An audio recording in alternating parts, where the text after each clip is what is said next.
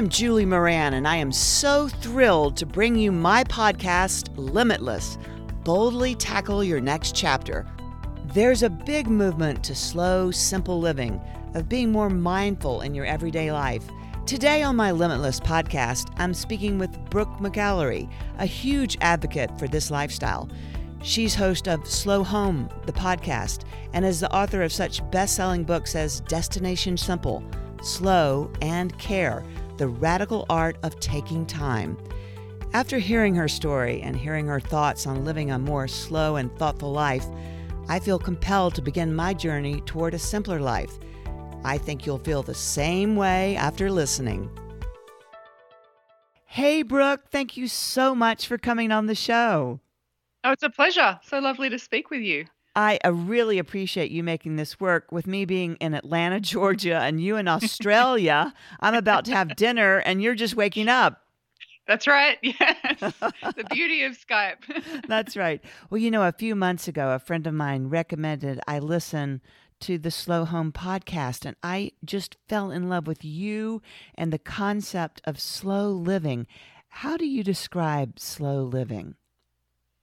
It's such a juicy question um, because I think it means something different to everybody. Um, because essentially, I think slow living is about creating the space and time in your own life in order to spend time and energy on the things that matter to you. So, you know, the things that matter to you is a very um, subjective kind of uh, concept. But I think one of the first real practical steps of creating a slower life is spending some time asking the question what is important to me? Mm. you know what mm. do i want my life to add up to? What do i want um, you know my legacy to be? What do i want to look back on and, and see? And you know that takes time to work through and i think the slow part of it comes from how we create that time. You and know what things do we let go of Absolutely. And what was your journey to slow living? I mean, how did how did it get started for you? Yeah, I always say that I write about slow living because I desperately needed slow living. it was not um, a natural place for me to land, but it was a very necessary place because uh, about 10 years ago, I was living the exact opposite of a slow paced life or of an intentional life. I ran a business. Um, I had two young children. My husband worked incredibly long hours. Um, and I was on the treadmill of keeping up with the Joneses, you know, telling myself I'll be happy when I get this new thing or when I earn this much money or when we take this holiday.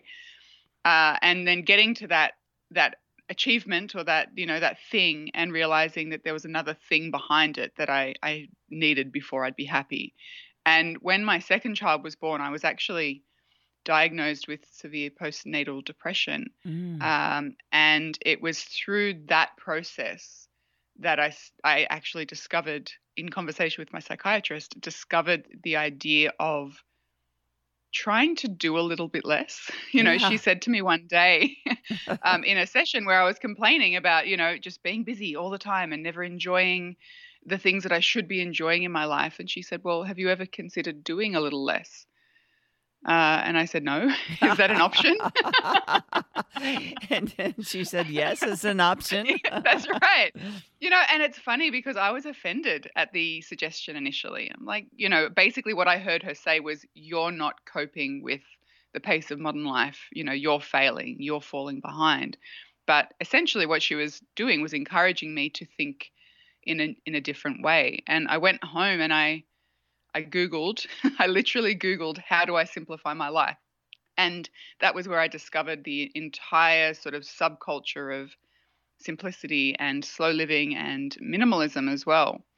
And you talk about finding your why, quote unquote, why, mm. and how important that is. And for you, I believe it came in the act of writing out your eulogy. Can you tell me about that?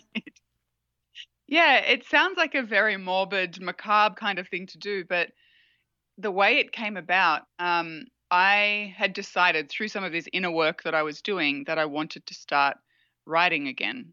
So I picked up a tiny a, a book of writing prompts from mm. a hmm. bookstore um, quite a few years ago, and I just flicked through the pages um, and randomly opened it to the writing prompt that said, "Write your eulogy in three sentences." Wow. Um, and I was like, I was 32 at the time. I had not given a single thought to my eulogy or to what it would contain or who would present it or to whom. And it kind of forced me to start thinking about that question of of legacy and uh, you know what this time and energy that I was putting into my day to day life was going to add up to. Because at that time, I could have told you very clearly what my priorities in life were. You know, they were my family, um, being a, a, a, positive parent, being a, a, good partner and a sister and a friend and community member. Um, but I wasn't living like they were my priorities. Mm. And that mm. was the real disconnect for me, uh, you know, where my time was going. So sitting down and reading that eulogy and recognizing how far away from that kind of life I, I was was the probably the single most powerful moment of the whole journey up to this point. And you've written three books on the topic of slow living. So I'd say you are an expert in the field. And in your first book, Destination Simple Everyday Rituals for a Slower Life, you mentioned that we consume more information in a day than our ancestors did in their lifetime. And I just stopped after I read that. And I just had to let that sink in for a minute. It's no wonder that one of your recommended rituals is to unplug from online, you know, and, and just the world, even if it's only for a few minutes. Mm-hmm. It, and you know that that statistic was true in 1999. Wow! So that was pre smartphones. um, wow! So I can't even imagine what it would be now. It must be you know every hour we mm. would be, um, you know, absorbing that level of information, and we're we're simply not wired to have that infinite capacity. So yeah, uh, unplugging you know, switching off the tech, getting out into the physical world or to our own inner world, I think they are such powerful antidotes to the overwhelm that we can feel when we spend so much time on our devices and absorbing all of that information. Um, because essentially, when we're in that mode, we're either producing, you know, we're working, we're, we're being productive even in our downtime, or we're consuming um, absorbing information, watching Netflix, reading, listening to podcasts, whatever it may be, all of which are, are positive things, but they both um, they both uh, uh, sort of neglect that space in the middle, that space where we can just be. And I think it's that space of just being where we are gifted the opportunity to, um, I guess, to to get to know ourselves a little better. I know it sounds so simple, but it isn't. Why why do you think it's so hard for people to slow down? Well, I think it's it's a reflection of the society that we all live in, you know, and that is the norm. We talk about how busy we are, and I I do think that the past 18 months have probably shifted that conversation in a way that we don't really understand yet. But essentially, and, and certainly when I wrote Destination Simple and Slow, it was, uh, you know, people would say, "How are you?" and you would say, "I'm I'm good. I'm busy." You know, right. if, Let me tell you and, what, what I've been doing. Yeah, exactly, and that's sort of how we measure our value or our worth to our families and our you know communities, our workplaces, and I think that that is um, it really neglects the fact that that as humans we aren't machines. You know, at a very simple yeah. simple way of saying it, we're not machines. We cannot continue to operate at the same output day in and day out, uh, and yet we're really kind of expected to. And I think that the other thing to keep in mind when when we ask ourselves that question is you know, it's not just a matter of us versus our willpower either. We're really, when you're looking at the tech industry, we are up against an entire industry of incredibly smart people whose jobs it is is to keep us connected to our phones or our screens. Um, you know, and they have huge amounts of research and data that help them to do that.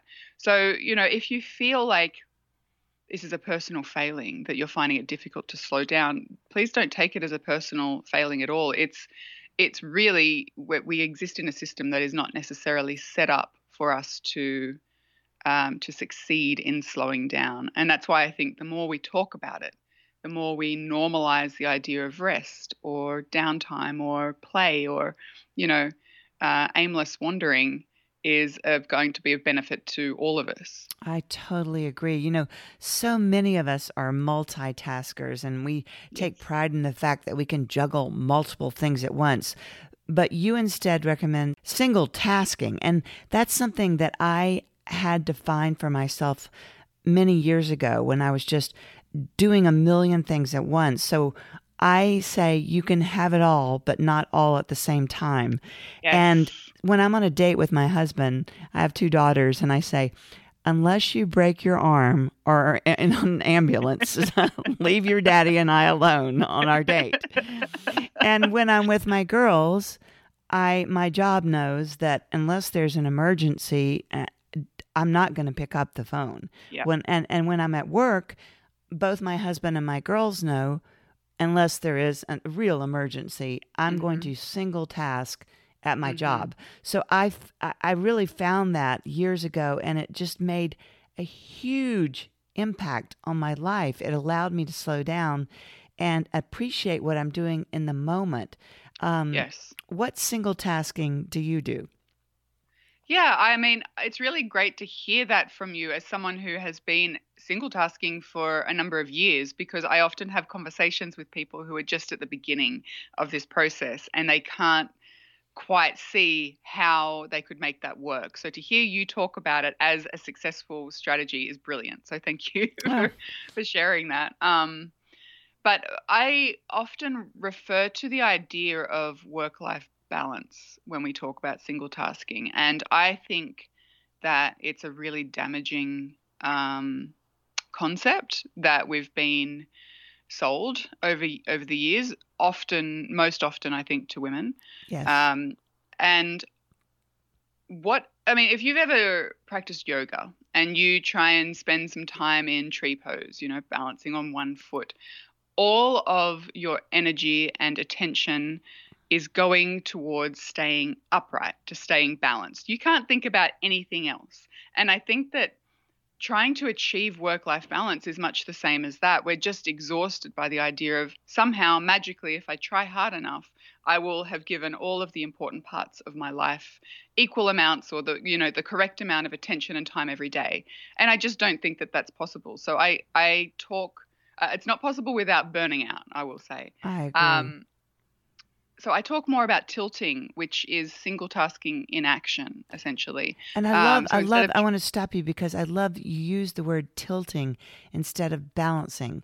And, and, Mm. and what do you mean by that?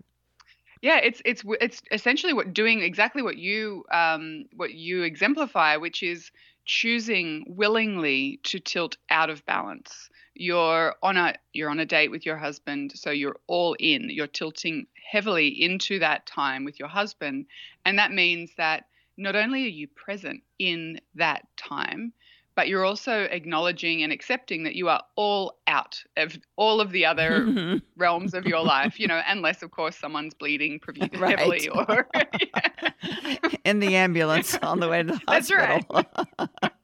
there's always exceptions, of course, but yes. you know, um, and I think that that allows us to show up to those different parts of our lives wholeheartedly and with as much of our presence and attention and energy as possible.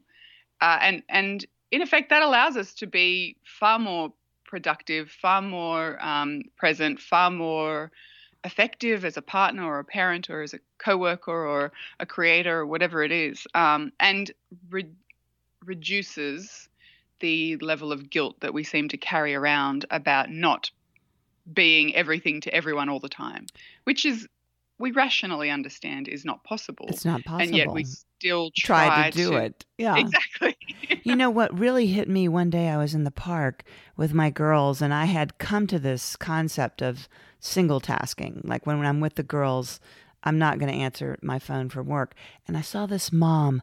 She looked so frustrated. She had, you know, her two kids trying to push them on the swing. She had the computer, um, I mean, the iPod out. She had her cell phone on the other side, and she was trying to just do it all at once. And she just looked completely frustrated. And it hit me. I'm like, wow, I used to do just the same thing. You know, I tried Yeah. to do it all at once. Yeah.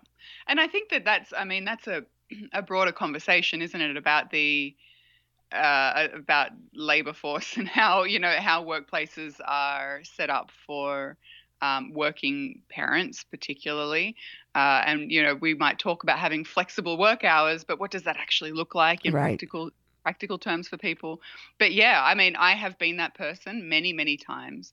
Um, and I think more conversations that we have about this is sort of opening up a broader conversation or I like to think that one day we will arrive at some kind of social contract, you know, where we can have this sort of shorthand conversation that we opt into and say, uh, essentially what you've you, what you've constructed in your own life. You know, if I'm out if I'm out of the office, if I'm with my family, I'm with my family, and there's no point in trying to contact me about anything that's not an emergency Right. and kind of have this framework in place, um, you know, for for the wider community. But I think the way we do that is by having conversations with friends, having conversations like this, having conversations with our partners and um, our children, particularly, and role modeling what that looks like, uh, and see how that ripples out into into change. and change. One thing I really love about you is your subtle tweaking of words, little nuances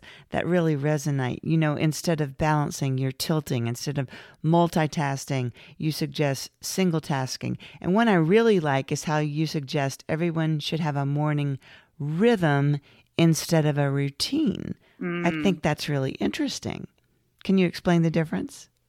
Yeah, I when I was a new mum, I thought that the best way to invite certainty and uh, stability to my day and my my young baby's day was a very strict routine.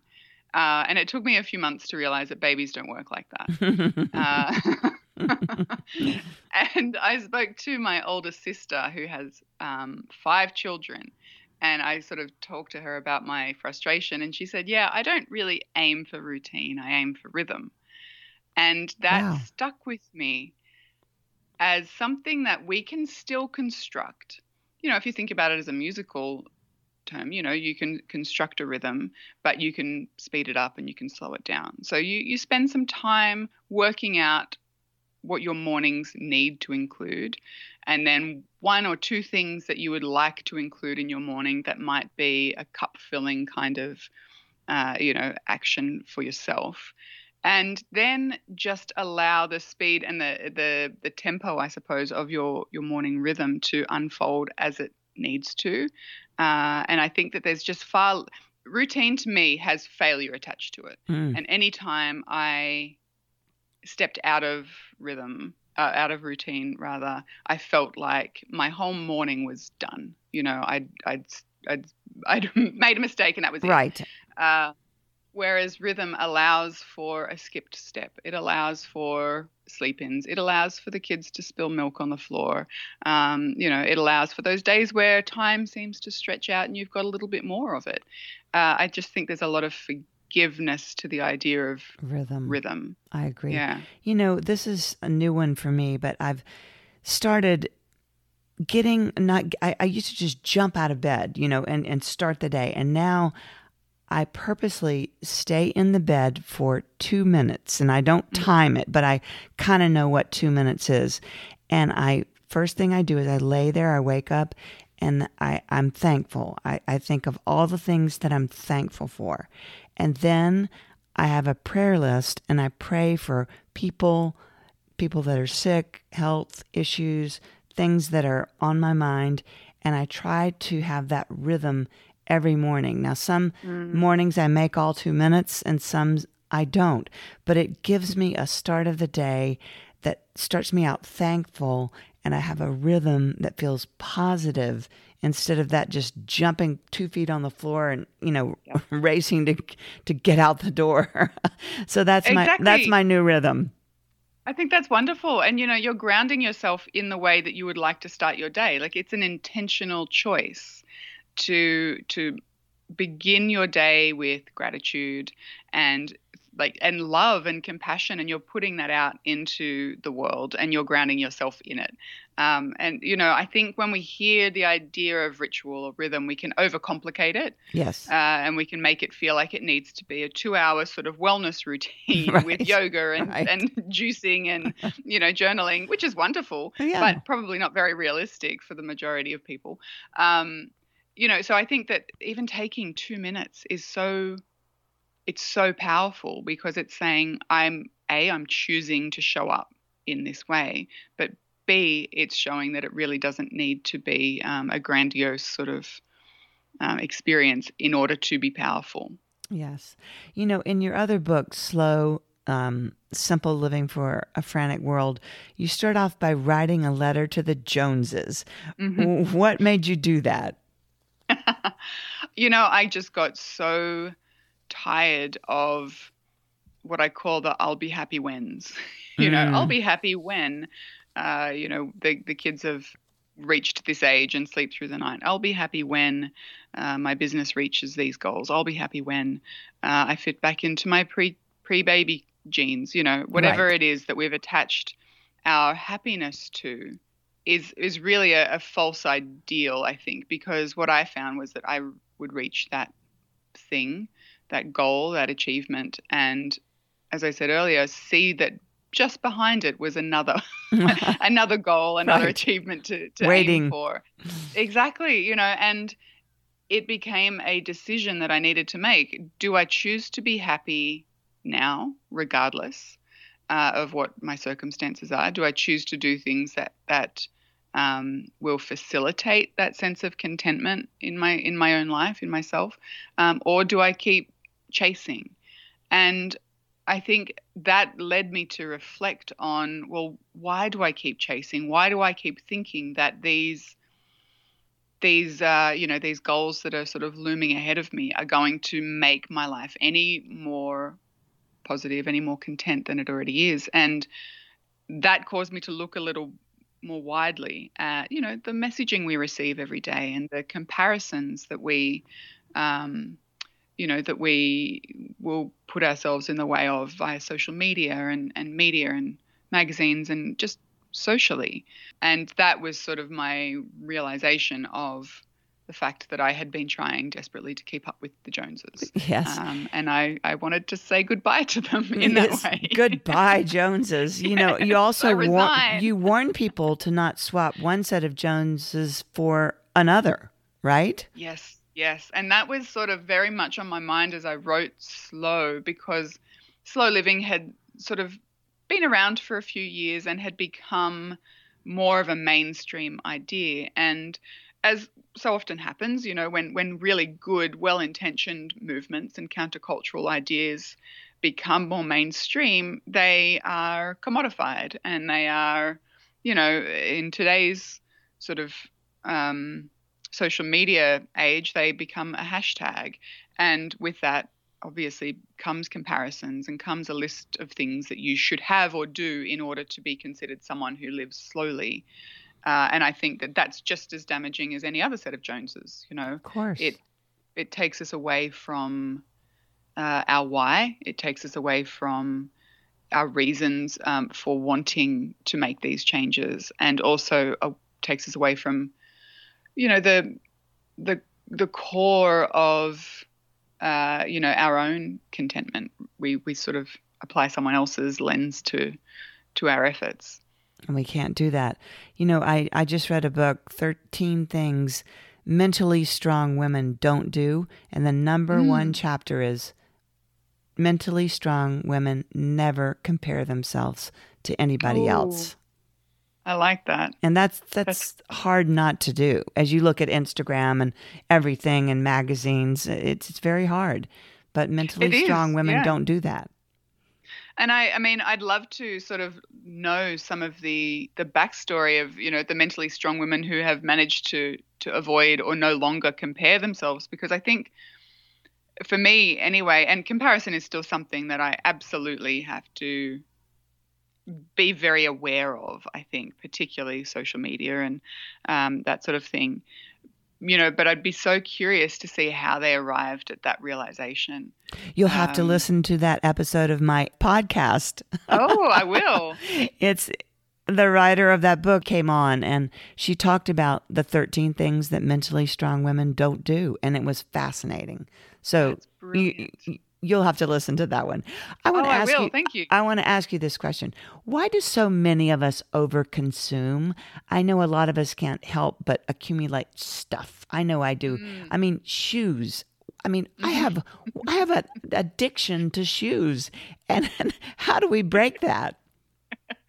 You know, I think um, the first thing that's really important to, to, to recognize is much like the tech industry, we are up against it when it comes to consumption. You know, we are fed thousands of marketing messages every day, and it is quite literally thousands. We may not be consciously aware of the majority of them, but we absorb them. And those messages are saying, you know, you will be, you will have more time if you buy this thing, or your life will be smoother if you have this thing. Uh, you know, and it is essentially selling us the idea of what it is we really want. Like it, it's, it's selling to our pain points. Mm-hmm. So you're really up against, I mean, we're really all up against it when it comes to avoiding those messages. And I think the first thing to do is become aware of them. You know, yes. become aware of well, who who stands to benefit from this thing that I'm going? Who's where's the money going? And right. what could I do with that money instead? Um, is it really worth this much of my time being uh, handed over and i always rationalize my daughters are 21 and 17 we all wear a size 10 shoe so i think oh well, you know, I can um, give it to either one of them. So. well, it's only like a third of a shoe, really. Right. so I rationalize, but I'm going to stop. I am stopping. I'm not anti-shoe. I'm not anti-shoe. I promise you. You know, you also talk about the benefits of decluttering, but also talk about de-owning. What is de-owning? Yeah, I think I came to this realization that I was decluttering over and over again, only to fill the space that I had freed up with new stuff. and it's more shoes.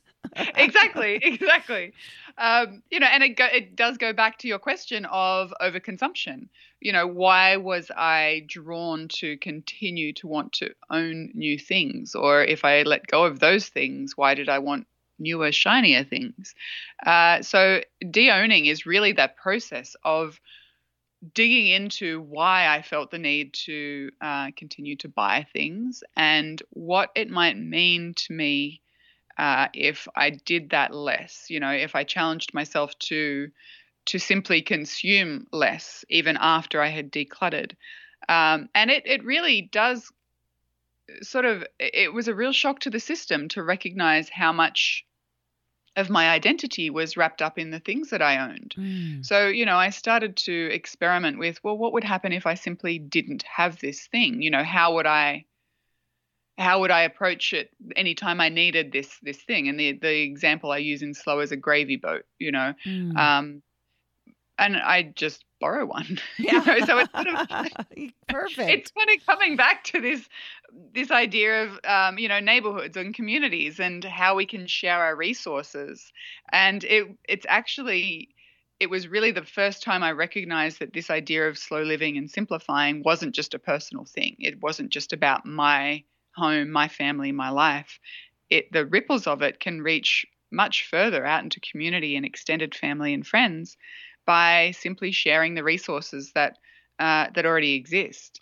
So it felt more of a radical, um, community-centered approach to decluttering than simply just decluttering. Boy, I love that idea. And it just brings you into your neighborhood, and you realize you don't have to all have the, exactly the same thing. We can exactly. share and we can borrow. Right. It's wonderful. That's right. Yeah. You know, in your most recent book, Care, you emphasize the importance of small care, which falls between the big cares of the world and our self care.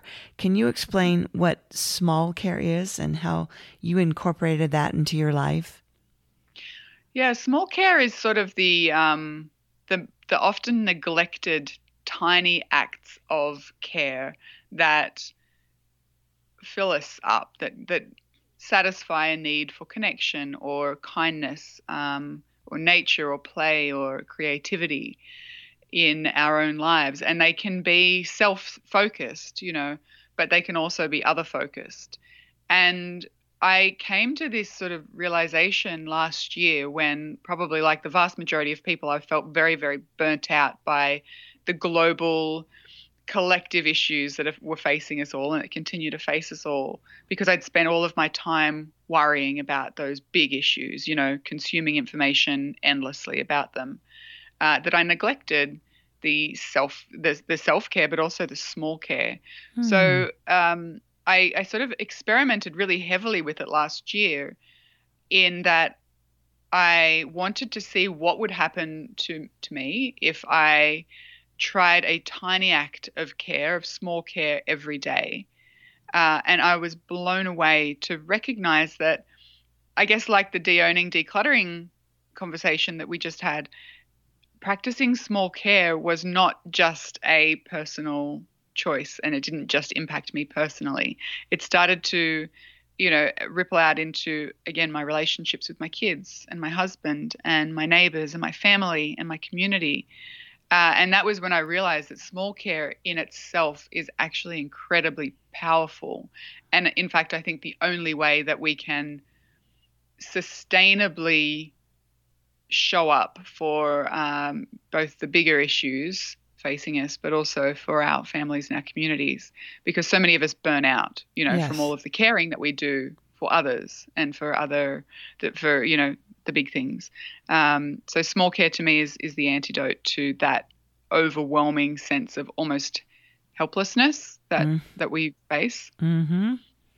And you know, I just think that um, people always say that sages uh, advises to live in the moment or be more present. But you, if you take time to have just a bit of self care and small mm. care, you're calling it, then that allows you to be more in the moment, more present, more with your family, more with your children. I just all it all kind of wraps itself all together.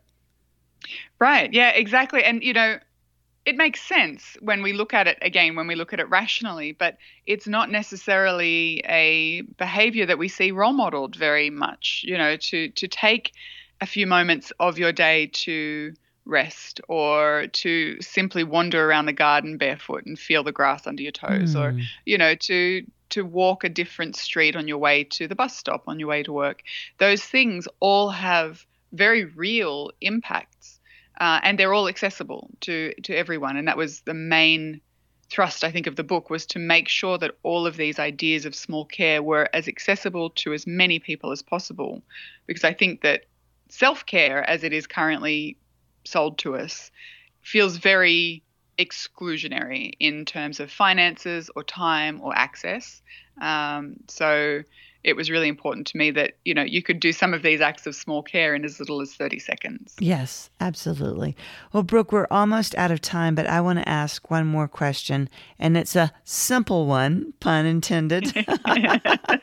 How does one get started toward a slow simple life? A lot of people want to do it but but they just don't know where to start. What's the first thing they should do to get on this journey I think figure out why you want to. You know, there's no point in trying to adopt a new way of life because you've heard me talk about it. It's really important to ask yourself what you stand to gain by slowing down. You know, what is it that you want to spend that time on, or what would you like to improve? Um, you know, if you really feel game, then you should try writing your eulogy, maybe. Um, but Do you know what's uh, funny? You, know, because- you you say that, and I emailed both my daughters in the last month what songs I want sung at my funeral. And they oh, wrote wow. back to me, "Oh, mom, that's so morbid." And I said, "No, it's not, sweetheart. I'm I plan to be around a long time, but, but just know when I go, this is what I'd like sung." And yep. and that's I haven't written my eulogy yet, but but that started it for me, you know. Just, exactly, you know, and I think being being um, vulnerable enough with yourself to to think about that is is brilliant because it really does right size the problems of the day. You know, it, it, it shifts the perspective to that of an entire lifetime. And I think when we're able to to put ourselves at the end of our lives and look back and and hopefully see what you know our children will say about us when we're gone or whoever it is that delivers the eulogy that shifts our perspective enormously so that the things that we think are really big problems today um, in fact don't get a mention in that eulogy. And that allows us to really reflect in the day to day on the choices we make. So i often still you know years later will if i'm faced with a decision that i'm unsure of I will ask myself, like, am I getting, is saying yes to this thing getting me closer to or further away from that eulogy that I envisioned for myself? Wow. And it's such a powerful mm. um, touchstone on, on which to, to base decisions or to at least have those conversations with yourself. So I think that the best place to begin is, is to start with your why and then to shrink the first step, whatever you come up with, um, down to the smallest possible step you can make it, um, and you know start there. I think small is incredibly powerful, uh, and it's essentially the only way I've made any real progress in the way that I've I've lived because I've I've I've used the small steps rather than trying to leap ahead you know, all at once. That is such great advice. And I just want to thank you so much for coming on the show. And I really encourage anyone who's thinking about slowing down, and truthfully, all of us fall into that boat. You should absolutely listen to the Slow Home podcast and buy one of your books. I'm going to list them here. The first one, Destination Simple Everyday Rituals for a Slower Life. Your next one, Slow Simple Living for a Frantic World and your latest one, Care The Radical Art of Taking Time. You know, Brooke, in these crazy, hectic times we live in, when so many of us are trying to do it all, I love that you're out there, you're leading the way, you're showing people the wonderful benefits of living a slower life. Thank you again, and I wish you luck with the launch of your latest book. Blessings to you, Brooke. Thank you so much, Julie. This was an absolute pleasure. Oh, thank you. It was just a pleasure for me, too. Thanks so much for joining me on Limitless Boldly Tackle Your Next Chapter. Subscribe to the podcast to be the first to know when new episodes drop. You can also keep up with me on Instagram at It's Me, Julie Moran. Stay bold, everybody.